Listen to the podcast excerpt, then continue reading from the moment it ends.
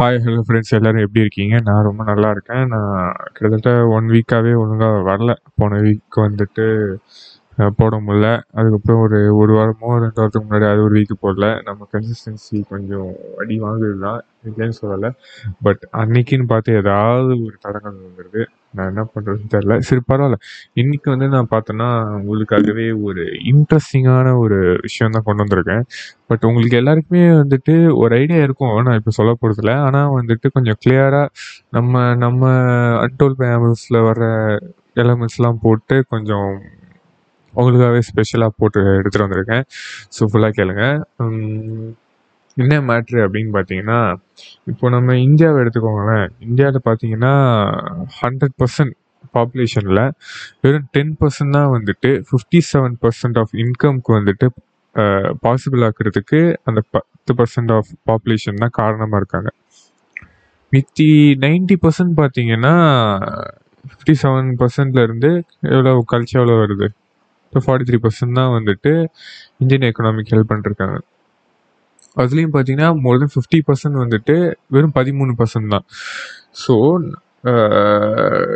Sixth largest எக்கனாமியான நம்மளுக்கு இவ்வளோ population இருக்குது அண்டு பார்த்தீங்கன்னா நம்மக்கிட்ட நிறைய ரிசோர்ஸஸும் இருக்குது நம்மக்கிட்ட இல்லாத நேச்சுரல் ரிசோர்ஸே கிடையாது. காடுலேருந்து மலையிலேருந்து தண்ணியிலேருந்து எல்லாமே இருக்குது ரிவர்ஸ் இருக்குது ஓஷன் இருக்குது எல்லாமே இருந்தும்.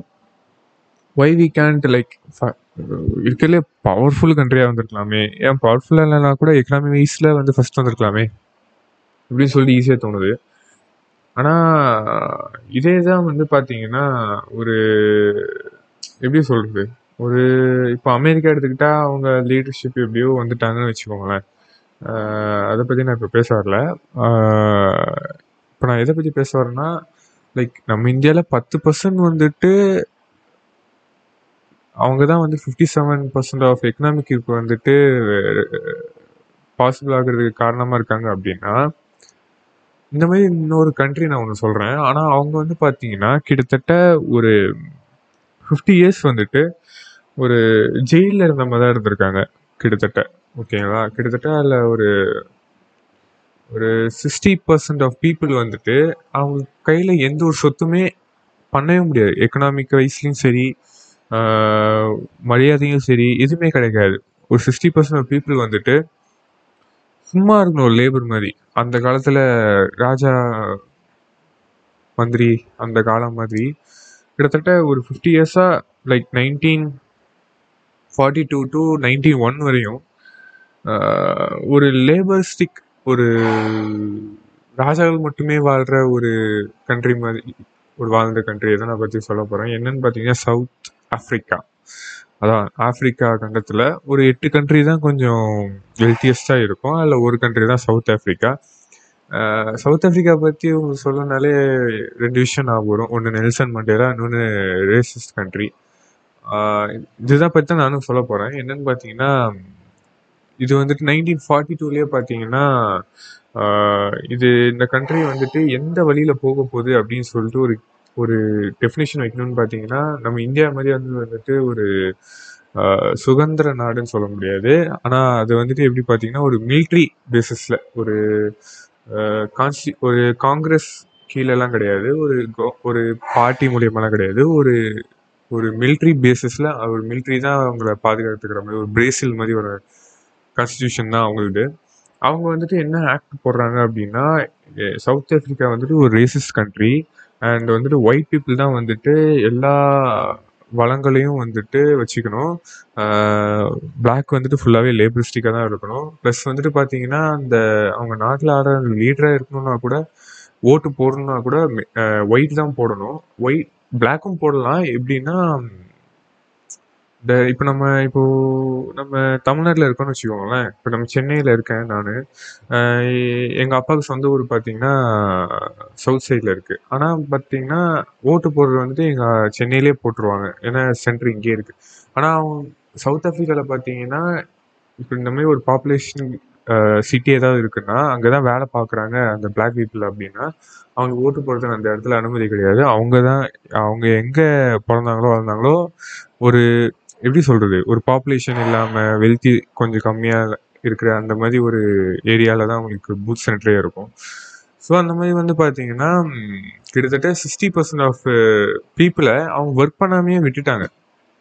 லைக் பார்த்தீங்கன்னா ஒரு அவங்கள ஒரு பெருசாகவே மதிக்கல. பிளாக் ஒயிட் அப்படின்னு சொல்லிட்டு ரேசிசம் நிறைய வந்தது லைக் பார்த்தீங்கன்னா அப்புறம் கொஞ்சம் கொஞ்சங்கள் போராட்டங்கள்லாம் வர ஆரம்பிச்சது. நெல்சன் மண்டேலா தலைமையில் போராட்டங்கள் வர ஆரம்பிச்சது.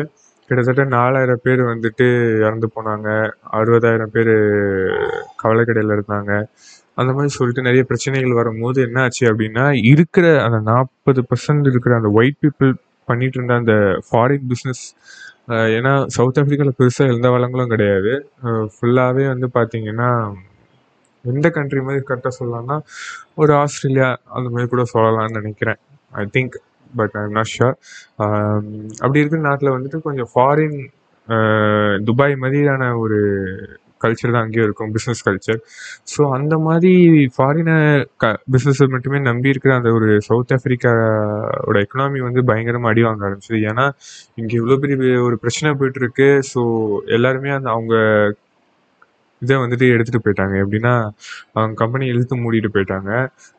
அண்ட் வந்துட்டு ஷேர் வச்சுட்டு இருந்த கம்பெனிலாம் வந்துட்டு ஷேரை விற்றுட்டு போயிட்டாங்க. பணக்காரனுங்கெல்லாம் வந்துட்டு வேறு நாட்டுக்கு ஓடி போயிட்டானுங்க. ஸோ அந்த நாடே வந்து பார்த்தீங்கன்னா காலக்கடமாக கியூபா மாதிரி ஆகிடுமோ அப்படிங்கிற மாதிரிலாம் ஆக ஆரம்பிச்சிது. வேற ஆர்மிலாம் இங்கே வந்து ஸ்டே பண்ண விடுவாங்க அப்படின்னு சொல்லிட்டுலாம் பேசப்பட்டது. அப்புறம் கொஞ்சம் டைம் போக போக என்னாச்சு அப்படின்னா டி குக் அப்படிங்கிற ஒருத்தர் தான் அதில் தலைமையாக இருந்தார். அவர் என்ன பண்ணாருன்னா இப்படியே போன வேலைக்கு ஆகாது. ஸோ நம்ம நான் ரேசிஸ் கம் கண்ட்ரியாக மாறிடலாம் அப்படின்னு சொல்லிட்டு அந்த ஆக்டர் வந்துட்டு வாபஸ் வாங்கிக்கிறாரு. அப்புறம் தான் பார்த்தீங்கன்னா நெல்சன் மண்டேலா அவர் ரிலீஸ் பண்ணுறாங்க கிட்டத்தட்ட இருபத்தேழு வருஷம் கழிச்சு. அதுக்கப்புறம் அவர் லீடர் ஆகிறாரு. அப்புறம் ரெண்டு பேர்லாம் சேர்ந்து நிறைய வளங்களை பண்ண ஆரம்பிக்கிறாங்க. இப்போ வந்து பார்த்தீங்கன்னா ஆஃப்ரிக்கான்னு சொன்னாலே சவுத் ஆஃப்ரிக்கா தான் கொஞ்சம் பெட்டர் அப்படின்னு தோன்ற அளவுக்கு வந்துட்டு வளர்ந்துருக்காங்க. ஸோ இதுதான் வந்து மேட்ரு ஏன்னா வந்து பார்த்தீங்கன்னா நம்மளுக்கே வந்து இவ்வளோ வளங்கள் இருந்தும். நம்மளே ஆயிரத்தெட்டு குறை சொல்கிறோம் என்னடா நீ வந்துட்டு என்னை வந்து இவன் அடிச்சிட்டான் அவன் அடிச்சிட்டான். என்னை வளர விட மாட்றான். இது பண்ணுறான் அது பண்ணுறான் உனத்தையும் பண்ண முடியல உனத்தையும் பழைக்க முடியல. இவ்வளோ சொல்கிறோம் ஆனால் வந்துட்டு அந்த மாதிரி ஒரு கண்ட்ரி துபாய் மாதிரி ஒரு கண்ட்ரி ஒன்றுமே கிடையாது. ஜஸ்ட்டு துபாயில் ஆயில் இருக்குது அது கூட இருக்குன்னு சொல்லலாம். ஆனால் அந்த மாதிரி சவுத் ஆஃப்ரிக்கா இந்த மாதிரி கண்ட்ரீஸ்லலாம் வந்துட்டு ஒன்றுமே கிடையாது. ஒரு வளங்களுமே கிடையாது. பாப்புலேஷன் கிடையாது யூஸ் பண்ணிக்கிறதுக்கு. எல்லாமே ஃபாரின் கண்ட்ரீஸோட பிஸ்னஸை நம்பியே இருக்கிற ஒரு ஹோம் லேண்டாக தான் இருக்குது ஸோ அந்த மாதிரியான கண்ட்ரீஸ் வந்துட்டு பல தடைகளை தாண்டி வர்றப்போ ஏன் இங்கே இருக்கிற ஒரு சிட்டிசனால் வர முடியாதா? அப்படிங்கிற மாதிரி ஒரு சின்ன கேள்வி எழுதப்படுது. ஸோ நான் ஒன்றும் இங்கே ஒன்றும் எனக்கு நீயா நான் பேசுகிற மாதிரி இருக்கு. பட் தோணுச்சு சொன்னேன் பட் அதான் உண்மை. லைக் இங்கே இவ்வளோ பெரிய சர்க்கிள்லேயே நம்மளால் விளையாட முடியல. அங்கே எத்தனோ சர்க்கிளே வச்சு விளையாடி இன்னைக்கு பெட்டராக இருக்காங்க. ஸோ நம்மளும் பெட்டராக ஆகும்னு நினைக்கிறேன். ஓகே ஸோ போன வீக் போடாததுக்கு ம- மன்னிக்கவும். அதுக்கு முன்னாடி போகாததுக்கும் என்னை மன்னிக்கவும். அண்டு இதுக்கப்புறம் எல்லாமே ரெகுலராக வரும் என்று நானும் நம்பிக்கொண்டிருக்கேன். என்ன நடக்குதுன்னு பார்ப்போம். ஓகே நான் இந்த மாதிரி ஒரு அடுத்த எபிசோடில் உங்களை வந்து சந்திக்கிறேன். This is சன்டோல் by M Rose thank you